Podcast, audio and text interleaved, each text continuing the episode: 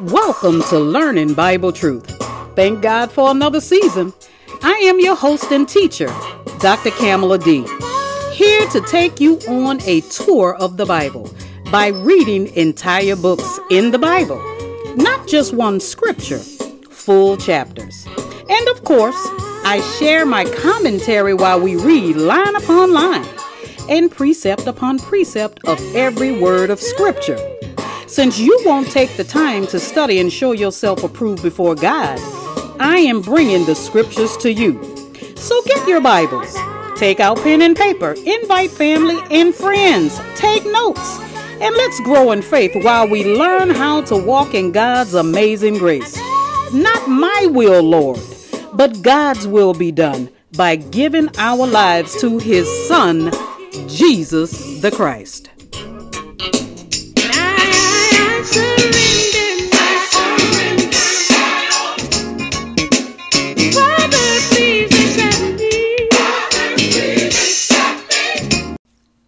Good day, Saints. I am Dr. Kamala D., the founder and teacher of Learning Bible Truth. Happy Sunday. Today is October the 24th. I did share yesterday that I would um, share episode 13 with you today. And surprise, I hope this day finds you and your family well. I mean, I I uh I watch the news, I read a lot. I uh go on social media not often. I'm um the majority of the time when I'm on social media, I'm on my ministry page, but I will, you know, glance at other stuff and I tell you this world is coming to an end. We have to keep ourselves separate. People need to know who Jesus is more than ever. I almost didn't share this episode today, but after going on social media and seeing the hate and uh, the not knowing the difference between right and wrong, and you know, people living in darkness and think it's okay and think all of that is normal. It's not normal, it's common but it's not normal. And there is a difference between being normal and something being common. And and I tell you, my heart, my heart just got sad. And the Lord says that's why you need to preach the gospel. You need to teach the gospel. You need to keep teaching who my son is. So um, that's what my ministry is all about. It's all about telling you who the Savior really is because there's only one Savior, saints.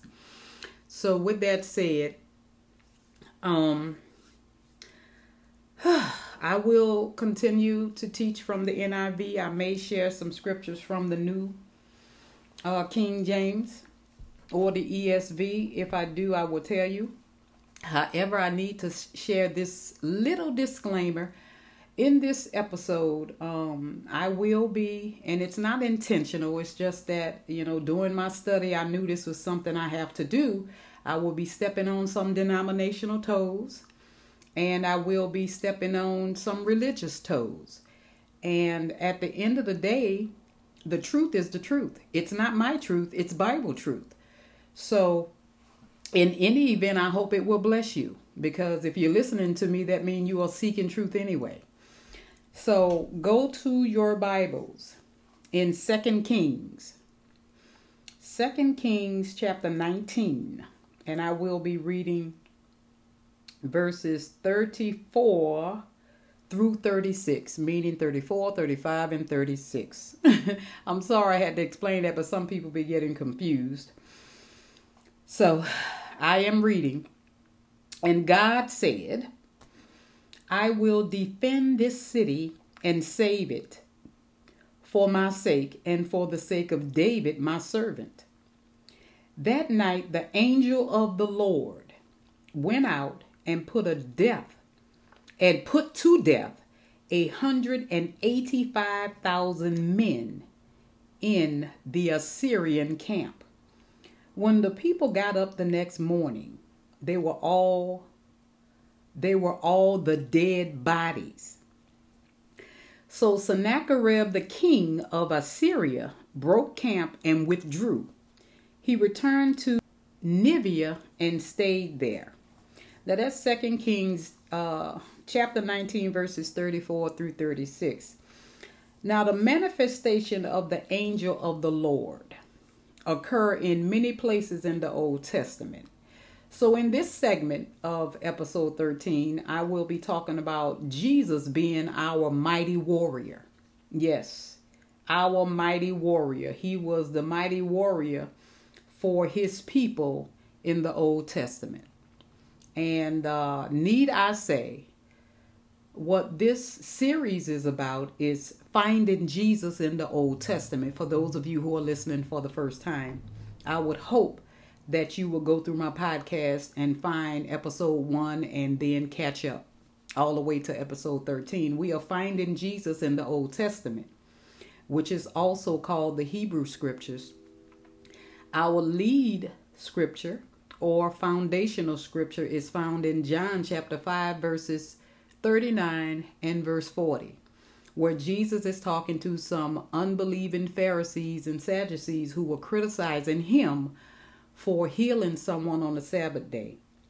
And Jesus told them, I am the Sabbath. You know, um, basically, they didn't understand what the Sabbath day is. It is a day of rest, but if it's to benefit someone, you can do whatever you want on the Sabbath day. And Jesus said, If you knew the scriptures, you would know who I am. He said, Search the scriptures, for in them you think you have eternal life. But it is they, they who? The scriptures who testify of me. And verse 40 says, But you will not come to me that you may have life. So, what we are doing is, is searching the Old Testament, the Hebrew scriptures, finding Jesus. So, in this segment, we will uh, find scriptures that support Jesus being our mighty warrior. Now, an angel of the Lord, uh, uh, it, it actually it is in many places in the Old Testament. Okay, and y'all forgive me. I um was doing some stuff before I sat down. I was contemplating whether or not I was going to share this message because some things had been on my mind, but the Holy Spirit is getting me together. That's why I was a little bit um hesitant, you know, reading and, and but I'm getting together. Now, so we we we find the uh, phrase um, "the angel of the Lord" 65 times in 61 verses. So um, we saw him speaking to Samson's mother in Judges chapter 13, the angel of the Lord we're talking about. We also saw him standing before Joshua at Jericho in chapter 54. Now, back in Exodus chapter 3, the angel of the Lord spoke to Moses out of the burning bush. Remember that we read about that in chapter 25 and in Genesis chapter 32, he wrestled with Jacob at Peniel in chapter 14. Now, we can say that the angel of the Lord was none other than the pre incarnate Christ. Yeah, yes, we can. We can say that. You know, I called his uh, appearance a Christophany. Absolutely. That is the uh, manifestation of God. Um, now, before I speak of the pre incarnate Christ slaying 185,000 soldiers in these verses that we just read, a fact that some may think that is out of character for, you know, a babe that was born in Bethlehem. Now, I want you to consider more proof that this angel was truly a manifestation of the pre incarnate Jesus Christ. Now, two points ought to be made here. The first is that those viewing the angel of the Lord are afraid of dying. The second is that the scripture itself testifies to the angel being God. Now, in Exodus chapter 33, verse 20, God tells Moses in no uncertain terms that you cannot see my face, for no one may see me and live. Now, that's in Judges chapter 6, verses 12 through 14. We read of an encounter between um Gideon. Wait, let me make a correction here. That was in Exodus chapter 33, verse 20. Okay.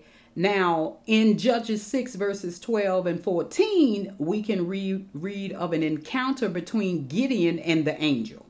Listen to this. When the angel of the Lord appeared to Gideon, he said, The Lord is with you, mighty warrior. Then in verse 14, in the same conversation, the Lord turned to him and said, Go in the strength you have and save Israel out of the Midian's hand. Am I not sending you? Now, a few verses later in 22 and 23, when Gideon realized that it, it was the angel of the Lord, he exclaimed, O sovereign Lord, I have seen the angel of the Lord face to face. But the Lord said to him, Peace, do not be afraid. You are not going to die. Now, this same concern about death after seeing the angel of the Lord, the actual Lord, is seen in Judges chapter 13, verse 22. Samson's father said this We are doomed to die. We have seen God. Now, when Moses saw the burning bush, there, the angel of the Lord appeared to him in flames of fire from within a bush. That's Exodus 3 2. Remember, we read about that? Where we determined that Jesus is the great I am that was in the burning bush talking to Moses. Now, immediately thereafter, we read these words When the Lord saw that he had gone over to look, talking about Moses, God called to him from within the bush Moses, Moses. And Moses said, Here I am. And God said, Do not come any closer. God said, Take off your sandals, for the place where you are standing is holy ground. And verse 6 says, Then he said, I am the God of your father, the God of Abraham, the God of Isaac, the God of Jacob. At this, Moses hid his face because he was afraid to look at God. Now, it is very clear to me that the angel of the Lord is none other than God Himself in the person of the pre incarnate Christ. Okay, now finally, let's look at this uh, mighty warrior, angel who went through uh, the Assyrian camp and destroyed the army. Now, he is a portrait of Jesus, not Jesus in his first appearance, but in his second appearance. We read these words in Revelations chapter 19, verses. Uh, what I'm going to do, I'm going to read verses 11 through 16, but what I'm going to do is skip verse 14. Okay, so I'm going to read verse 11, 12, and 13, skip 14, and then read 15 and 16. Okay, verse 11 I saw heaven standing open, and there before me was a white horse, whose rider is called Faithful and True with justice he judges and makes war. Verse 12 His eyes are like blazing fire, and on his head are many crowns. He has a name written on him that no one knows but he himself. Verse 13 He is dressed in a robe dipped in blood, and his name is the Word of God. His name is the Word of God. Now, we all know John, the Gospel of John, in the beginning was the Word, and the Word was with God, and the Word was God, and the Word became flesh. That flesh is Jesus. Now, let me go to uh, verse 15. One of his mouth, wait, no, out of his mouth comes a sharp sword with which to strike down the nations. Nations, plural. He will rule them with an iron scepter. He treads the winepress of the fury of the wrath of God Almighty.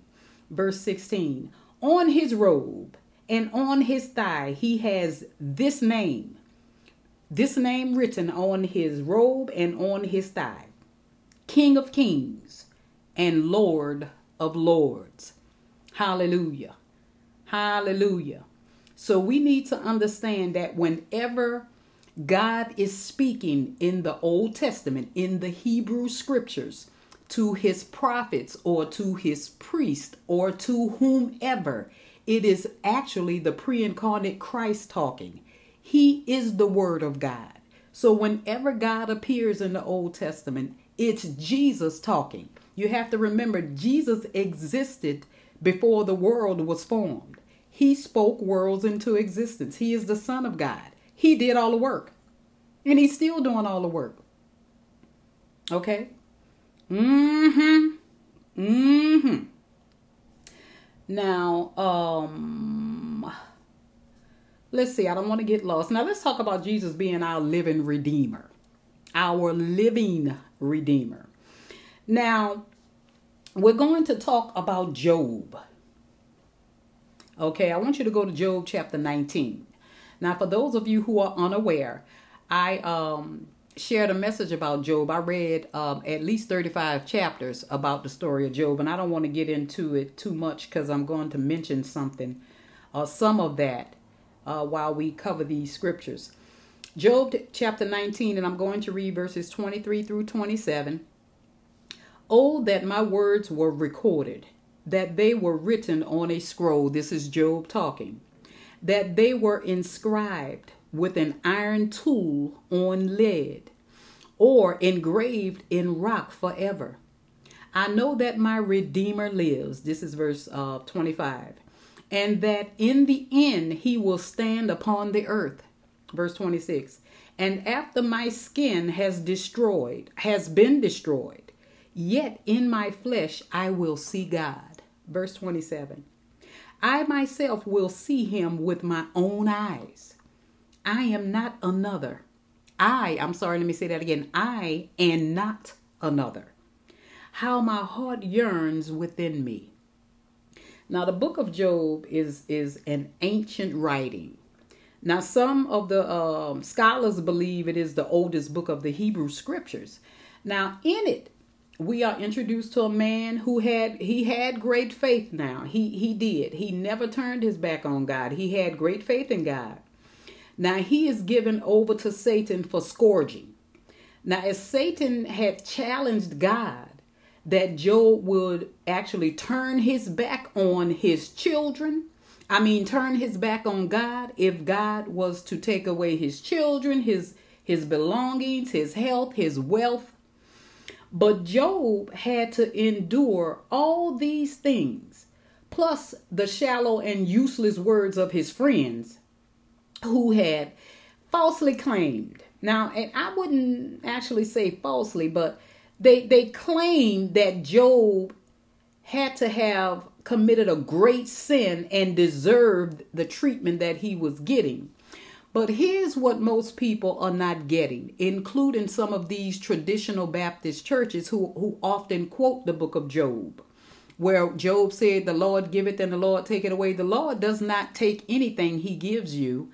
And God never spoke through Job. Job was saying that because he thought that the things that were happening to him was a result of God doing him something. But if you read chapters 1, 2, and 3, you will see that it was not God doing anything to Job, it was Satan. God allowed it.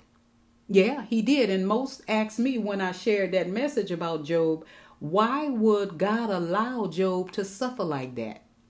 Well, I will say this I don't question God, but God does everything for a reason. And what I found in reading the entire book of Job several times is that Job really didn't know God. He believed in the true true God who is the God of Abraham, Isaac and Jacob and he believed in the God who created the heavens and the earth but he actually didn't know him. And Job had an ego problem. Yeah, he had elevated himself above God in the midst of his torture because he was being tortured. And I felt bad for him. But if you can recall, if you have ever read the book of Job, and if you uh, go through my podcast and find uh, the story of Job, why did God allow him to suffer? That was the name of the message you will find that Job was accusing God. He almost cursed him. He was accusing God of doing those bad things to him. And toward the end, God finally got tired of it and started speaking to Job from the cloud, sounding like a voice of thunder and saying, Who is this who speaks uh, um, who speaks of me, but not according to knowledge? And I just paraphrased there. So Job really didn't know God, but he got a chance to know God, and God blessed him, let me tell you, seven times over. Everything he lost, he got it back seven times more. Hallelujah. Hallelujah. But um, it was not God making Job suffer, it was the devil. Read the scriptures, you will see it yourself. It was Satan who was attacking Job, not God. So let's get back on track. Okay. Now, we also, the words that I just read, the scriptures that I just read um, in Job 19 23 through 27, in that context, Job longs for his Redeemer. Okay. Like Ruth, um, Job needs a kinsman redeemer, and we um, talked about kinsman redeemer yesterday in episode 12. Now, in these scriptures, however, Job isn't looking for a close relative in the next country to restore him. Uh-uh. Rather, he is looking by faith for the living God. Job was calling out to the living God. Now, I want you to notice that in the scriptures um, from Job, that Job's plea is that his words would be recorded, inscribed for all time. Yes, he did. Job also wanted his words to be the permanence and endurance of the eternal word of God. Now, Job's plea was answered. Uh huh, yes, it was. Now, we don't know who inscribed Job's words. We don't know who the writer is of Job. Some think it's just an allegory, that it was just put in there to uh, talk about faith. No matter what you're going through, keep your uh, faith in God. That's true. No matter what you're going through, keep your faith in God. But this actually happened. There are no allegories in the Bible. Mm-mm. Now, although we don't know who wrote the book of Job, we do know that we can trust God for bringing them to us intact through the ages because it wasn't tampered with. Now, I want you to uh, think about the Redeemer for whom Job was longing for. Now, first, Job's Redeemer is divine. Okay. Job had lost his children, he lost his wealth. And if you listen to his wife and, and so called friends, he had lost his integrity. Now, he was a broken man. The story of Job is really sad. It really is. You have to be a strong person in faith to, to literally read the book of Job. I was in shock as I studied it, you know, uh, a few years ago. I was like, oh, ooh, oh my God. He was a broken man, he was a suffering man. Not only the living God was able to help Job, now, second, Job's Redeemer is alive. And he knew his Redeemer was alive.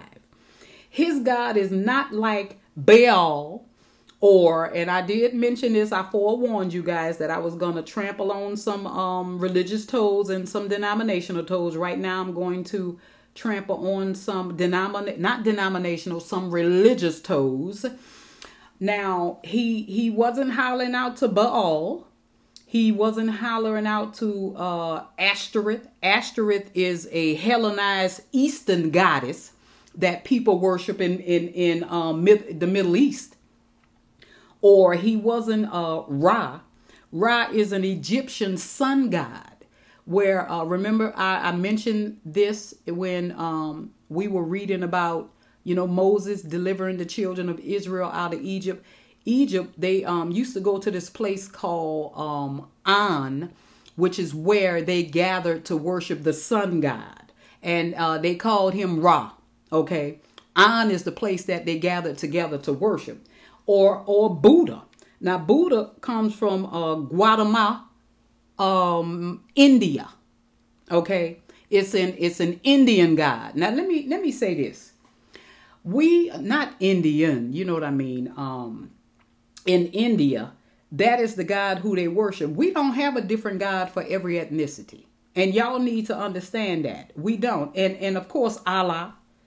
Allah is uh Arabic for God. It's a moon god. If you you notice the symbols on their um uh, what they call their their their uh, places, their mosque, or uh, mosque or, or whatever they call these places, uh, the temple. Um, they have a moon on there, half a moon and stars around it. They worship a moon god. But here's the thing: the God who created the heavens and the earth also created the sun, the moon, and the stars, and that God is Jesus, Jehovah. Mm-hmm. The Hebrew name for God is Yahweh. Jehovah represents the many characteristics of God. So that's who Jesus is. He represents the many characteristics of, of God. And the name Jesus means Jehovah has become our salvation. Now, I would hope that's not too bad. And I want y'all to know this uh, about me. I don't attack the people. I attack the religion because the religion is what is destroying people, not the people. I have love for all mankind. I live around Muslims. I live around Catholics. I live around Baptists. I work around all, all mankind. And there's only one race, the human race. All these ethnicities just represent where you are from, but you are from, we are human beings. There are only one kind of human beings. You know, so um, I have a love for man.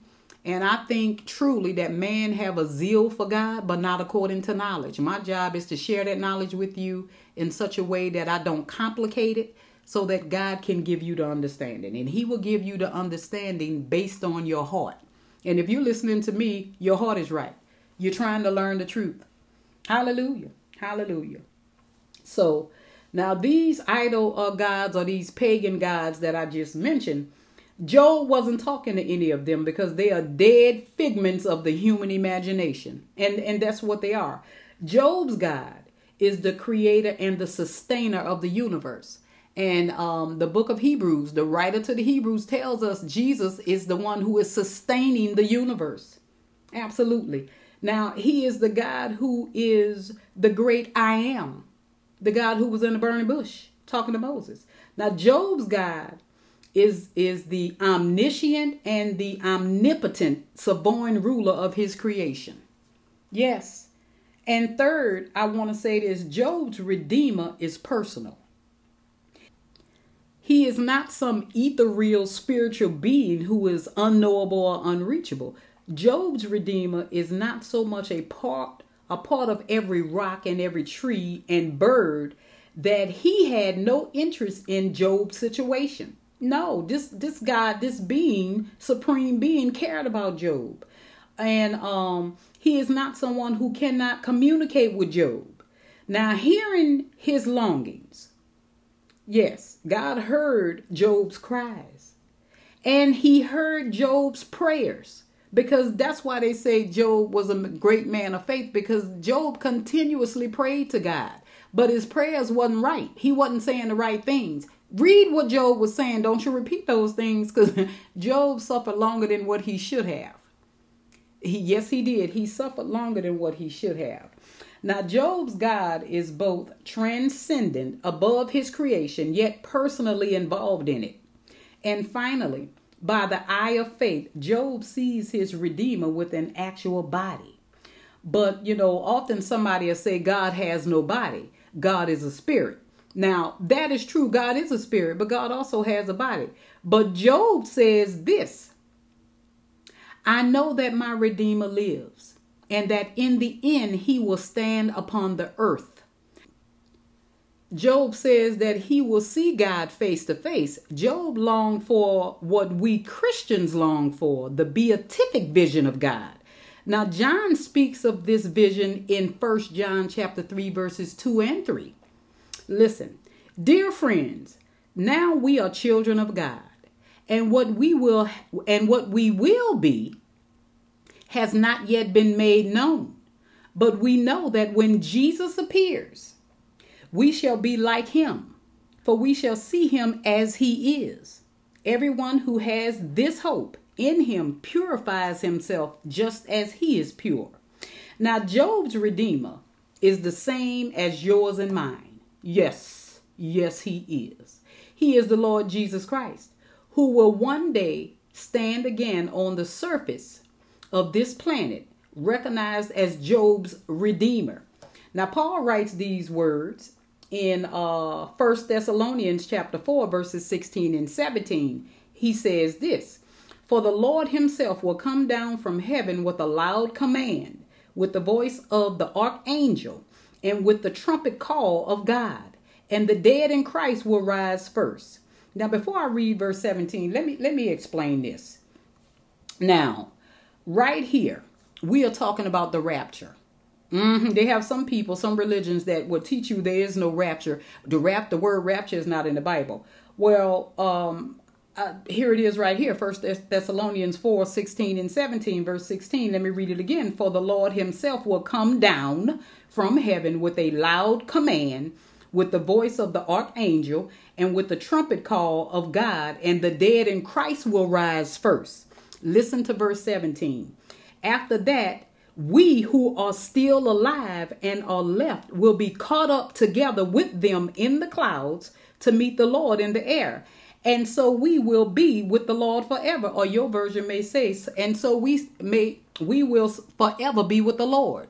Now, the word rapture means to be caught up. Now, the best version when this was translated to English is after that, we who are still alive and are left will be caught up together with them in the clouds to meet the Lord in the air. And so we will forever be with the Lord. So you can't be lost and saved. We will forever be with the Lord. Now, here's the thing some of this stuff, if you try to understand it with your own mind, your carnal mind, you won't be able to do it. You have to be in the spirit to understand this. This makes perfect sense to me because I allow the Holy Spirit to teach me. And if you just listen to it with your carnal mind, I don't believe that. Well, you don't have to believe it. We walk by faith, not by sight. And you we are to lean not on our own understanding. Now, this is a very uh, two very powerful verses. Now it's talking about let's say um, where it says verse 17 we who are still alive. That is if god decides to destroy this planet today we who are still alive will be caught up in the air with him. So we'll just be shot up in the air with the lord. That's the rapture. Caught up re- means rapture. Rapture means caught up. So those who say well the word rapture not in the bible. Okay here you go First Thessalonians chapter 4, verse 16 and 17. We who are still alive will be caught up. That is, if it happens today. We are still living. But those for those who have already passed away, it says, the dead in Christ shall rise first. That is our mamas, our daddies, our grandmothers, our grandfathers, the um, prophets of old who have already passed away they will rise first because right now they are in Christ. To be absent from the body is to be present with the Lord. And there are some powerful scriptures in Matthew's. I'm not going to go there. I'm just going to share this with you that will tell you when Christ rose from the dead, the prophets of old who died, they rose with him. It's written in the Bible in Matthew. They rose with him. So right now they're in the bosom of Christ. To be absent from the body is to be present with the Lord. They weren't present with the Lord in the Old Testament days because Christ had not created heaven yet. They were resting in the bosom of Abraham. That's where they were. So Abraham, along with the, the prophets of old, the men of great faith, all of those who died um, and who were declared righteous by God because of their faith, King David, they rose with Christ when he rose from the dead after he died on the cross and was buried for three days and three nights. When he got up, those who were dead, they got up. So they are in Christ right now. So if we pass away today, we go directly to heaven with, with Jesus. To be absent from the body is to be present with the Lord. Okay. Now, that's like I said, First Thessalonians chapter 4, verse 16 and 17. Now, um I, I do want to move forward because I, I kind of strayed away a little bit talking about something else. But we're going to talk about how Jesus is a tree planted by streams or rivers of living water. Okay. So we're going to go on over to Psalms. Psalms 1. Psalms 1. Okay. Blessed is the man who does not walk in the counsel of the wicked or stand in the way of sinners or sit in the seat of mockers or either scoffers. But his delight is in the law of the Lord, and on his law he meditates day and night.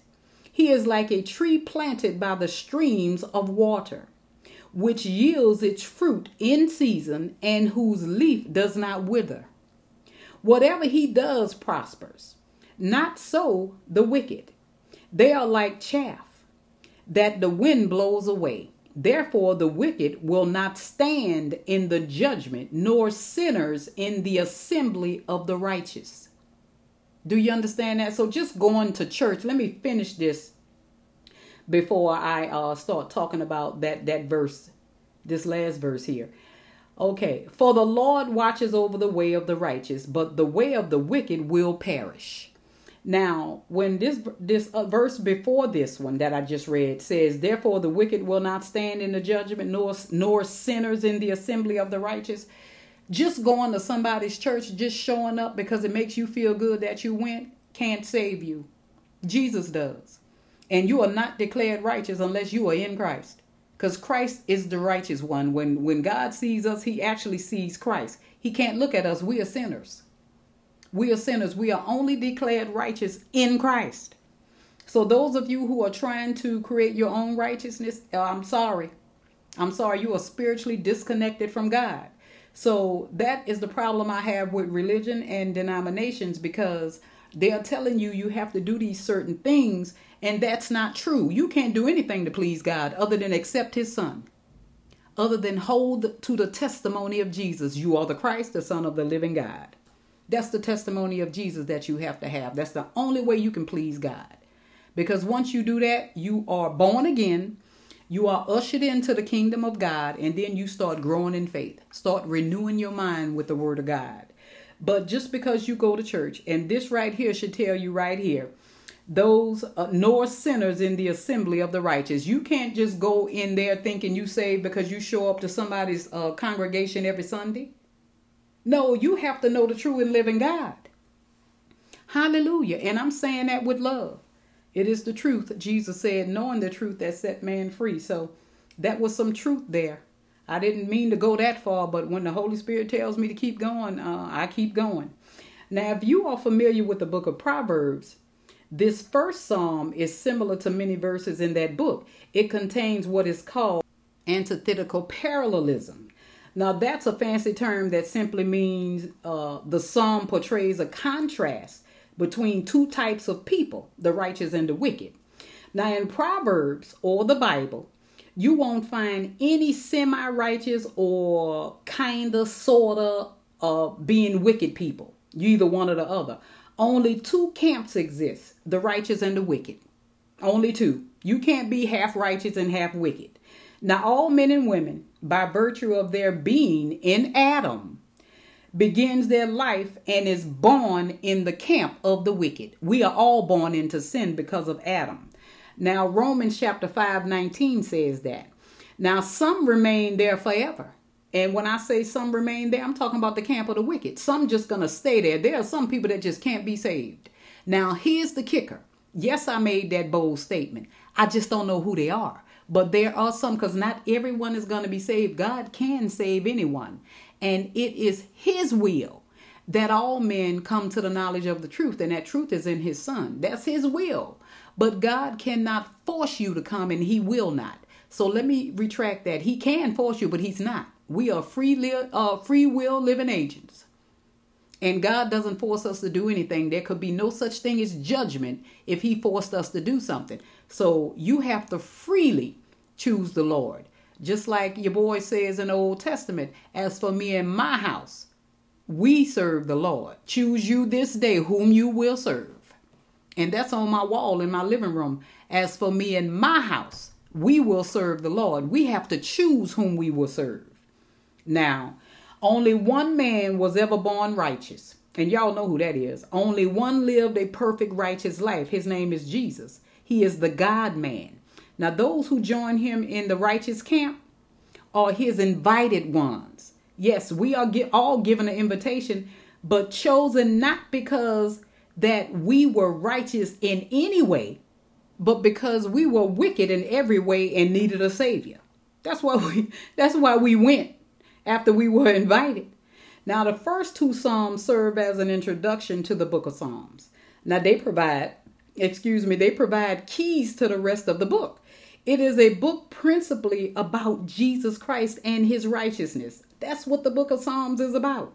So if you have any Muslims or, or, or people who uh, follow Buddha who are quoting from the Old Testament, because often these different religions does, they are quoting scriptures about the Lord and Savior Jesus Christ. Yeah, yeah. Now, like I said before, now these uh, the book of Psalms they provide keys to the rest of the book. Yeah, it is a book that is about Jesus Christ and his righteousness, about his offices as prophet, priest, and king. Now, I mentioned this before, only Jesus and Moses held those three offices. Uh, the office of prophet, priest, and king. Now, the prophet was the mediator between God and the people. Now the priest was he offered the atonement, the um, the blood sacrifice of animals uh, for the people for their sins, and as king, the king's responsibility is to provide the needs of the people to the people. That's what those three offices are, and only Jesus and Moses held those three offices.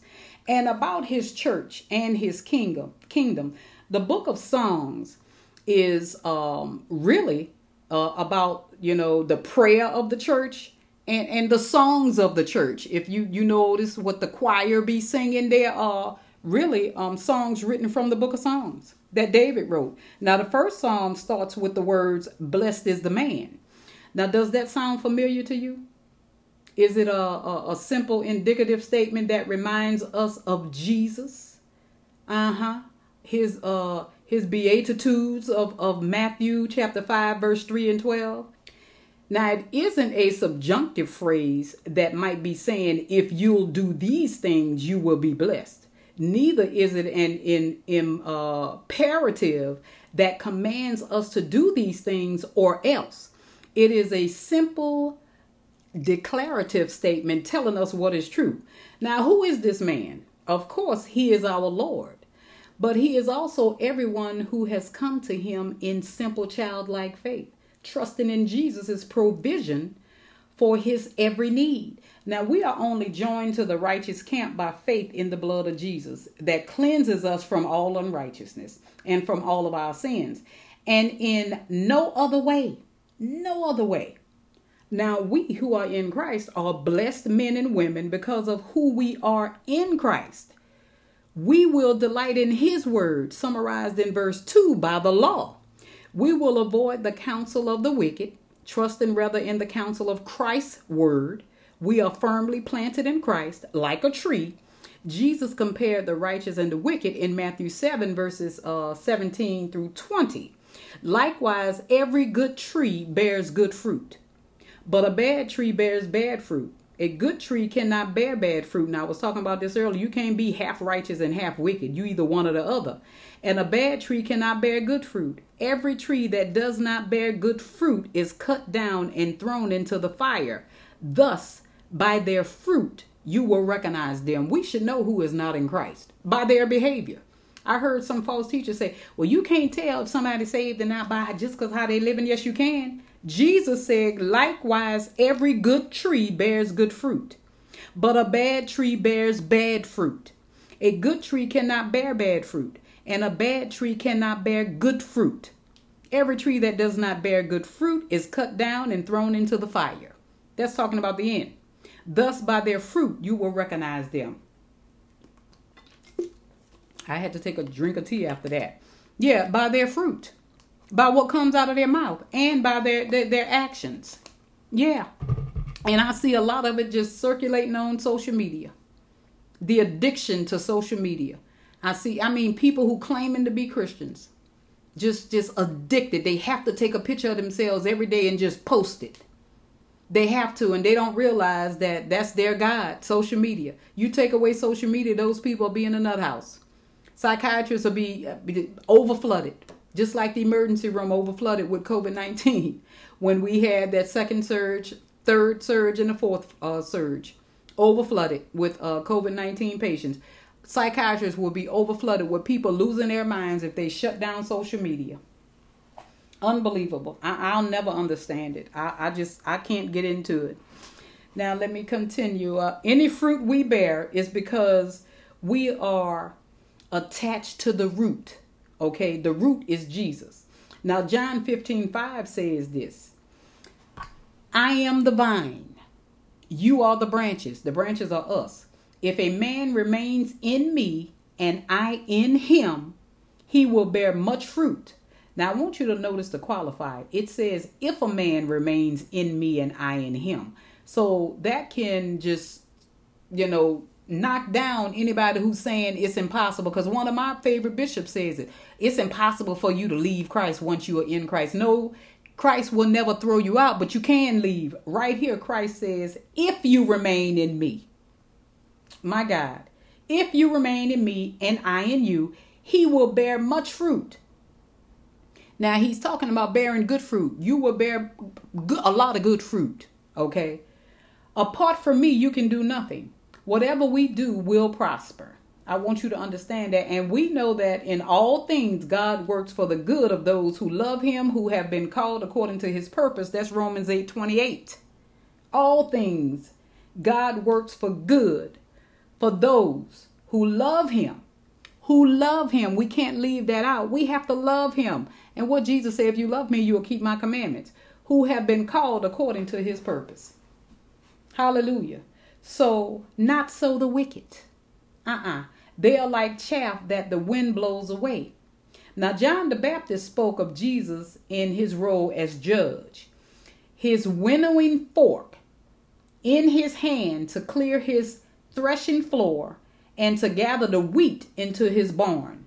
But he will burn up the chaff with unquenchable fire. That's in Luke chapter 3, verse 17. And again, we see the two camps. Now, this time they are spoken of as wheat and chaff. Now, we are not in the wheat camp by what we do, okay? We are there only by the grace of God, operating in the world effectually through the power of the Holy Spirit and by the medium of the blood of our Lord Jesus Christ. Now, this is how ignorant some people are. I seen somebody post on Facebook because they didn't want to take the vaccine. And let me tell you something, you don't have to take the vaccine. It ain't nothing written nowhere where you got to take the vaccine. But here's the thing, there are consequences. Um, if your job is requiring you requiring that you take the vaccine and you refuse to take it or lose your job, well then you lose your job. But you still have a right not to take the vaccine. I mean, I'm fully vaccinated. I got fully vaccinated when the vaccine first came out. I'm fine. So, and I've been around people with COVID and I still didn't catch it. But if I do catch it, because I have the vaccine, my faith is not in the vaccine. My faith is in God and His healing power. But it's okay to take the vaccine if you look, I'm not listening to the conspiracy theorists. I listen to the experts. And I go to God first. If God say, "Hey, it's okay to take it," that's fine cuz Jesus said the sick need a physician. He was referring to himself as the physician when he was talking to these unbelieving scribes, Pharisees, and Sadducees. But they understood what he was saying when he said a physician because they had physicians back then. He said, you know, in other words, doesn't the sick need a physician? Okay, I'm sitting with the sick. So Look, I heard this guy say, because he didn't want to take the vaccine, he said, Yeah, now, you know, we separating the, the, the sheep from the goat. Where's that scripture? Well, that doesn't have anything to do with vaccine taking. Now he was call himself um, quoting the scripture. Now you see, it's out there, saints. People just following every wind of doctrine. Not taking the vaccine has nothing to do with separating the sheep from the goat. We're talking about who believe in Christ and who don't. Christ ain't in a vaccine, but Christ is our healer. Hallelujah. Christ is our healer. Now let's talk about Christ being the anointed Son of God. S O N, not S U N.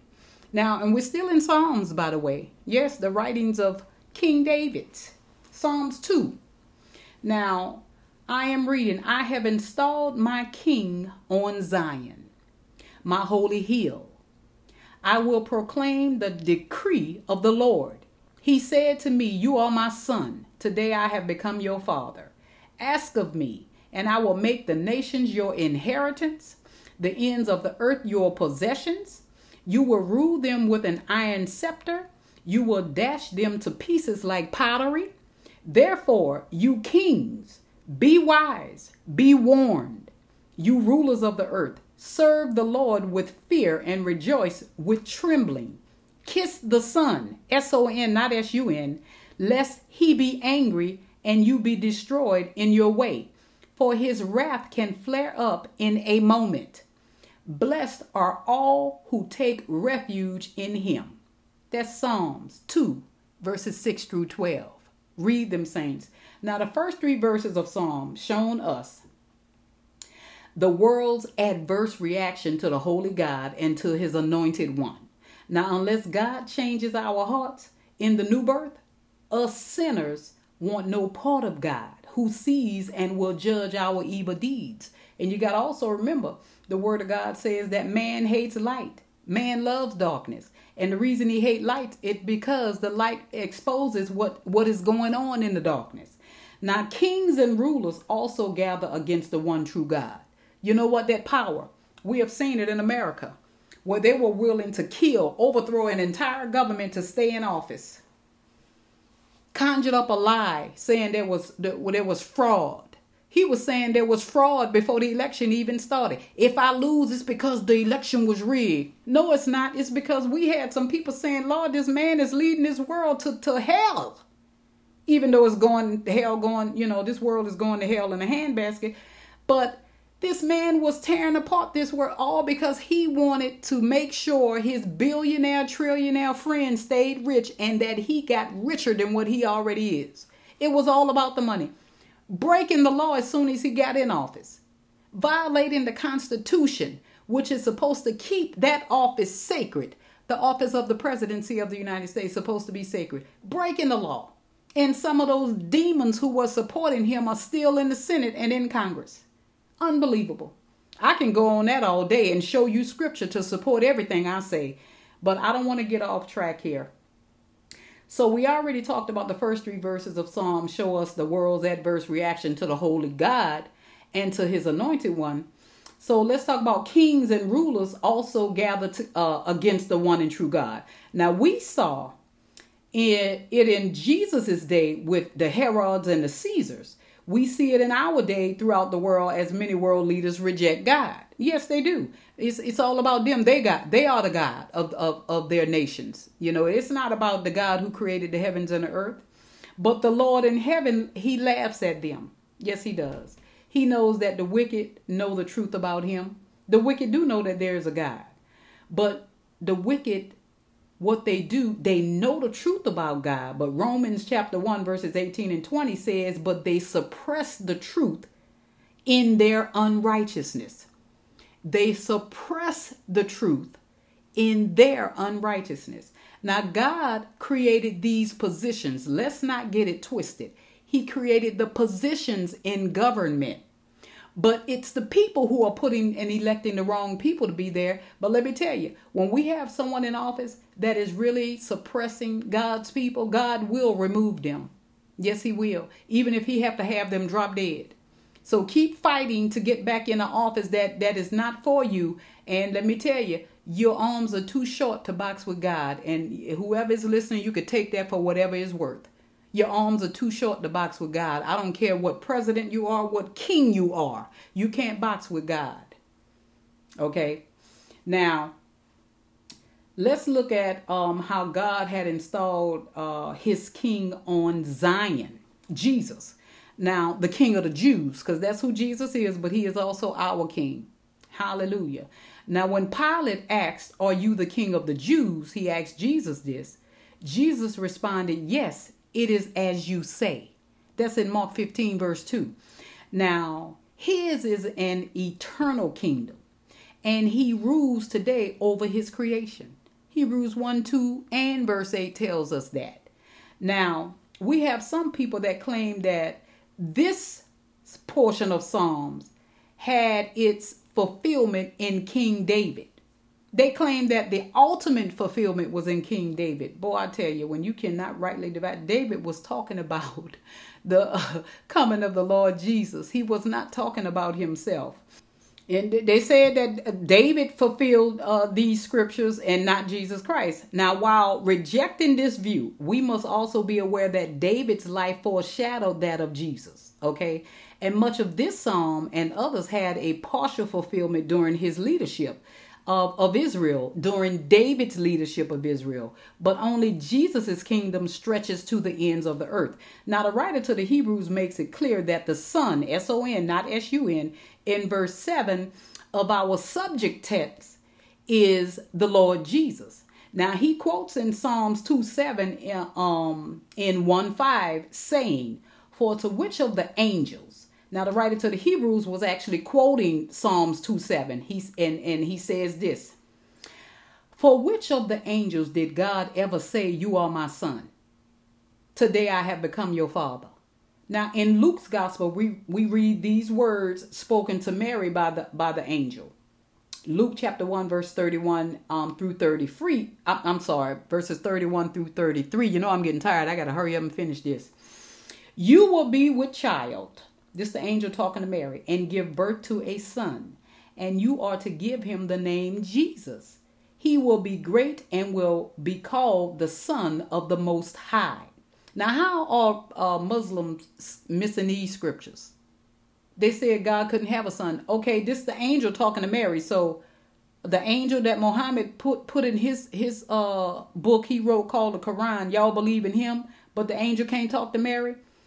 He will be great and will be called the Son of the Most High. Now, the Lord God will give him the throne of his father David, and he will reign over the house of Jacob forever. His kingdom will never end. There are scriptures that back up everything that, that David said in Psalms and that the prophets of old said about the coming of the Messiah. We have scriptures that back it up that Jesus was the one who they were talking about.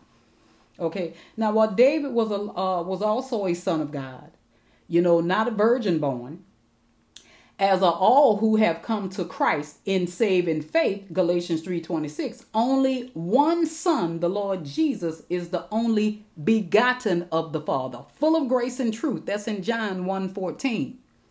Now, verse 8 of our subject verses says, Ask of me, and I will make the nations your inheritance. Now, in John chapter 17, verses 4 through 24, his great high priestly prayer for the church, Jesus claims that inheritance. Uh huh. Now, in over 2,000 years since his resurrection, people of all families, tribes, and nations have become his inheritance. Now, more than that, he has inherited all things. He rules the nations with an iron scepter. We only see him now through the eye of faith.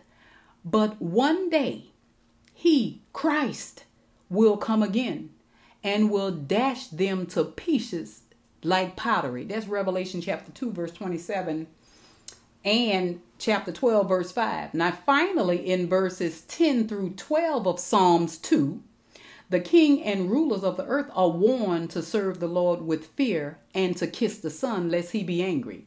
Now, it is a warning to obey him before it is too late. Like I always say, salvation is today. Tomorrow is not promised to you. Our Lord Jesus came to this earth as a little helpless child, but he will one day return in great power. Jesus speaks of that day in Mark chapter 13, verse 26. At that time, men will see the Son of Man coming in the clouds with great power and glory. Hallelujah, at that time when he returns. Now, for those with whom Christ is angry in that day, only doom and destruction awaits them. But for those who have simply clung to him by faith, Psalms 2 closes with this benediction Blessed are all who take refuge in him. We are talking about the Messiah. Now we're going to talk about Jesus being the Son of Man, and then we're going to go on and close on out, okay? Now, uh, we're going to move to Psalms 8. Let me read Our Lord, our Lord David says, How majestic is your name in all the earth. You have set your glory above the heavens. From the lips of children and infants, you have ordained praise because of your enemies, to silence the foe and the avenger. When I consider your heavens, the work of your fingers, the moon and the stars, which you have set in place, the moon and the stars, which you have set in place, but they have people separately uh, worshiping the moon, the God who created the moon, uh, the stars, the God who created the sun, and Jesus created all of them. Um, the Son of Man, that you care for him. Let me read that so where you can understand it again, okay? When I consider your your heavens, the work of your fingers, the moon and the stars which you have set in place, what is man that you are mindful of him? The Son of Man that you care for him. You made him a little lower than the heavenly beings or the angels and crowned him with glory and honor. So when I said I was going to talk about some denominations, Jehovah's Witnesses now. Let me finish this before I get on them. You made him ruler over the works of your hands. You put everything under his feet, all flock and herds, and the beasts of the field, the birds of the air, and the fish of the sea, all that swim the paths of the seas. O Lord, our Lord, how majestic is your name in all the earth. Now, of course, we know King David was talking about the Messiah. Now, the phrase "Son of Man," it occurs in a hundred and uh, let me see, I think it occurs 106 times in the Bible. 100 times in the Old Testament, 92 of those which are in Ezekiel, who is the prophet who speaks of the end times, and 86 times in the New Testament. Now, this is the first time the phrase occurs in the Bible. Now, of the places we see in the New Testament, 82 times it is used by Jesus to describe himself. Now, for instance, the first place we see the phrase is in Matthew chapter 8, verse 20, where Jesus said, Foxes have holes and birds of the air have nests, but the Son of Man has no place to lay his head. And again in Matthew chapter 9, verses 1 through 7, this conversation occurred. Some men brought to Jesus a paralytic lying on a mat. When Jesus saw their faith, he said to the paralytic, Now, you know, if he see your faith, you got to be doing something, honey, let him know that you believe in him. Now, take heart, son, your sins are forgiven. At this, some of the teachers of the law said to themselves, This fellow is blaspheming. Knowing their thoughts, Jesus read minds, he knowing their thoughts, Jesus said, Why do you entertain evil thoughts in your hearts? He knew they were evil. That's why he didn't waste his time sharing the uh, word with them. Which is easier, to say your sins are forgiven or to say get up and walk? But so that you may know that the Son of Man has authority on earth to forgive sins. Now, then he said to the paralytic, Get up, take your mat, and go home. And the man got up and went home. Now, by claiming to have authority to forgive sins, Jesus was claiming to be God incarnate because only God can forgive sins now. Here, he gave them little, little tiplets. Okay. Now, the title Son of Man is by far Jesus' favorite title for himself. But why? Why? Mm-hmm. Now, wouldn't Son of God be more appropriate? Perhaps the writer to the Hebrews can, can answer that question for us. He says in chapter 2, verses 5 through 9, um, quoting our subject verses, it is not to angels that he has subjected the world to come, about which we are speaking. But there is a place where someone has testified. What is man that you are mindful of him? The Son of Man that you care for him. You made him a little lower than the angels. You crowned him with glory and honor and put everything under his feet. In putting everything under him, God let nothing that is not subject to him. Wait, let me read that again. In putting everything under him, God left nothing that is not subject to him. Yet at present, we do not see everything subject to him, but we see Jesus, who was made a little lower than the angels, now crowned with glory and honor because he suffered death so that by the grace of God he might taste death for everyone. Now, I've been bold in the quote from Psalms 8, 4, and 5. Now, many heretics, including the Jehovah's Witnesses, through the centuries have used these verses along with Philippians chapter 2, verse 6 and 7 in an attempt to prove that Jesus wasn't equal with God.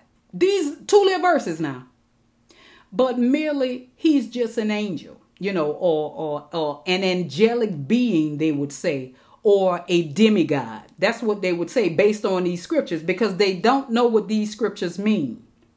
But we need to understand Jesus is becoming lower than the angels because that's what the Jehovah's Witness hinged their um, uh, belief on that Jesus was not God.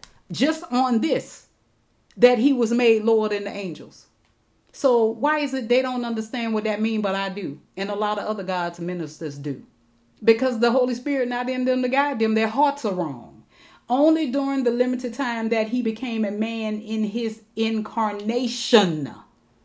Now, listen to this so that by the grace of God he might taste death for everyone. Hebrews 2 17 clarifies this in saying this. For this reason, this is why I am answering the Jehovah's Witnesses now that are listening to me, why Jesus was made a little lower than the angels. Listen. For this reason, he had to be made like his brothers in every way, in order that he might become a merciful and faithful high priest in service to God, and that he might make atonement for the sins of the people. Did y'all hear that? In other words, Jesus had to become a real human being in order to shed his real human blood so that he is both son and man and son of God. Jesus is the God man because he could not have fulfilled his mission without putting on flesh. The difference is the flesh. He was made Lord than the angels because the angels don't have flesh. We J- Jesus was given flesh like us so that let me read it again. Hebrews 2:17 for this reason he was made Lord of angels now. He had to be made like his brothers, meaning put it on flesh in every way in order that he might become a merciful and faithful high priest in service to God and that he might make atonement for the sins of the people. He couldn't feel pain, he couldn't understand us if he didn't have flesh, which is why he had to enter this world through human flesh, Mary's but not the seed of a man. Joseph was Jesus's stepfather. He was Mo- he was um, Mary's husband, but not Jesus's father. God impregnated Mo- uh, Mary. He had real flesh. Let me say this again. He had to become a real human in order to shed his real human blood. So he is both son of man and son of God. Yes, Jesus is the God man. Now, one other brief comment in Psalms uh, 8 2, which reads this From the lips of children and infants you have ordained praise. Now, praised by the little children in the temple, Jesus applied this verse to himself in Matthew 21 16 as the religious leaders confront him. Let me go to uh, Matthew 21 16 and read this, and that's going to be the end today. Hold on. I am reading this from the New King James. Okay, I'm reading Matthew 21, verse 16. And and said to him, Do you hear what these are saying? And Jesus said to them, Yes, have you never have you never read?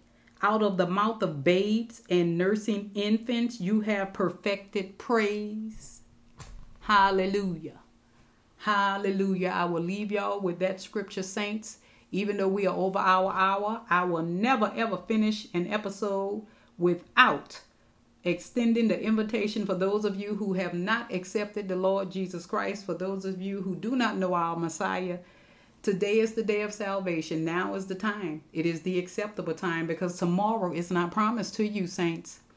So all you have to do um, is go to Romans chapter 10, verses 9 through 10, and you can read verse 11 to sum up 9 and 10. However, if you confess with your mouth the Lord Jesus and believe in your heart that God raised him from the dead, thou shalt be saved. That is it. Confessing that Jesus is Lord is saying you are the Christ, the Son of the living God. That makes him Lord.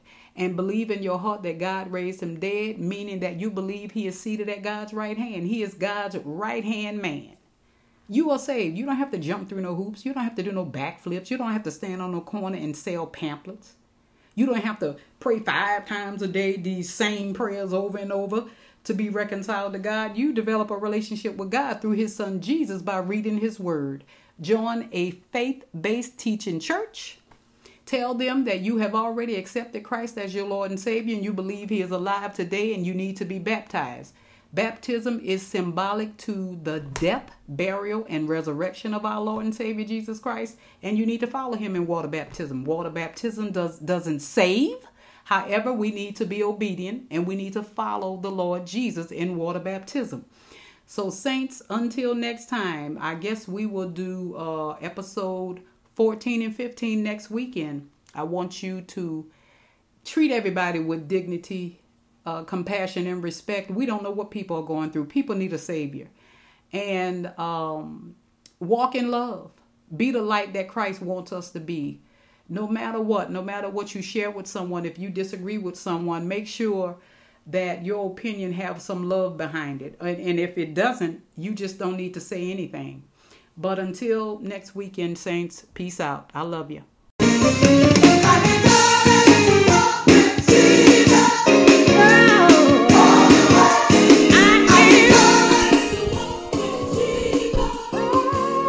Hope you were enlightened by this message.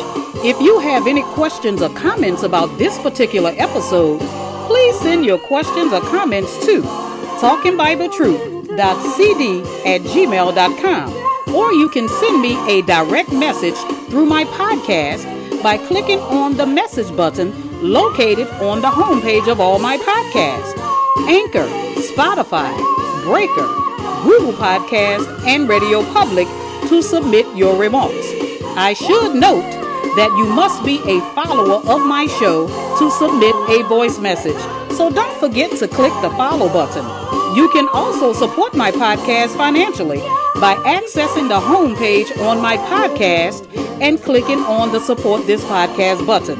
Whatever you choose to donate will be greatly appreciated and used to help further the gospel. I am praying for God to give you a return on your donation. In 1 Corinthians chapter 9 verse 14, the apostle Paul says, "In the same way, the Lord commanded that those who proclaim the gospel should get their living by the gospel. English Standard Version. Please sow your seed in good ground with a cheerful heart because God loves a cheerful giver. Now, until next time, my sisters and brothers, faith comes by hearing, and hearing by the word of God. We walk by faith, not by sight. I am your host and teacher, Dr. Kamala D, rightly dividing the word of truth in peace and love. And remember, continue to walk with Jesus. I thank you for tuning in, and I hope to see you next time.